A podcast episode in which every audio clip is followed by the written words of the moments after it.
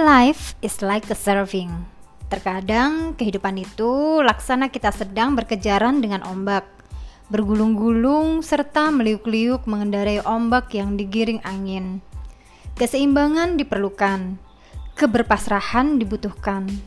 Tatkala hanya ada kita, ombak, dan alam sekitar, maka apa pun dapat terjadi seketika. Ketika itu pula lah hubungan kita dengan Tuhan menjadi sangat dekat berserah diri pada alam, berserah diri pada sang penguasa alam. Entah seberapa tinggi ombak, entah seberapa besar dan sejauh mana ombak akan bergulung.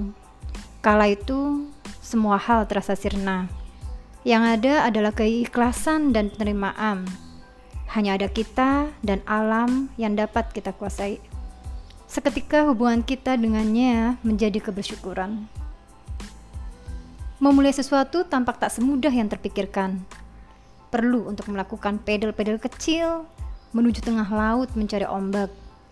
Karena ombak besar tak datang begitu saja di bibir pantai. Tak bisa kita duduk santai menanti ombak menghampiri. Tidak, tidak. Diperlukan upaya untuk mencari ombak yang tepat dan lebih besar dan lebih besar lagi. Mengetahui jenis dan ragam bentuk ombak juga diperlukan Beberapa ombak mudah pecah menjadi bui dan tak layak ditunggangi. Ketepatan memilih harus dikuasai. Kesempatan tak datang sekali. Meski demikian, tiada kesempatan yang datang dengan serupa. Segala yang datang dan berlalu tiada yang sama. Tak perlu meninggalkan penyesalan. Mengetahui jenis dan ragam hembusan angin pun tak kalah pentingnya. Beberapa angin akan membawa kita meluncur lebih jauh ataukah berhenti di kilometer tertentu. Kita harus yakin dengan arah tujuan capaian agar sang angin mampu mengantarkan kita lebih jauh. Well, life is like a serving.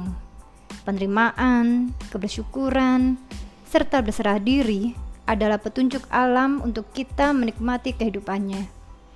Saya Lindia Palupi untuk cerita-cerita dan cinta.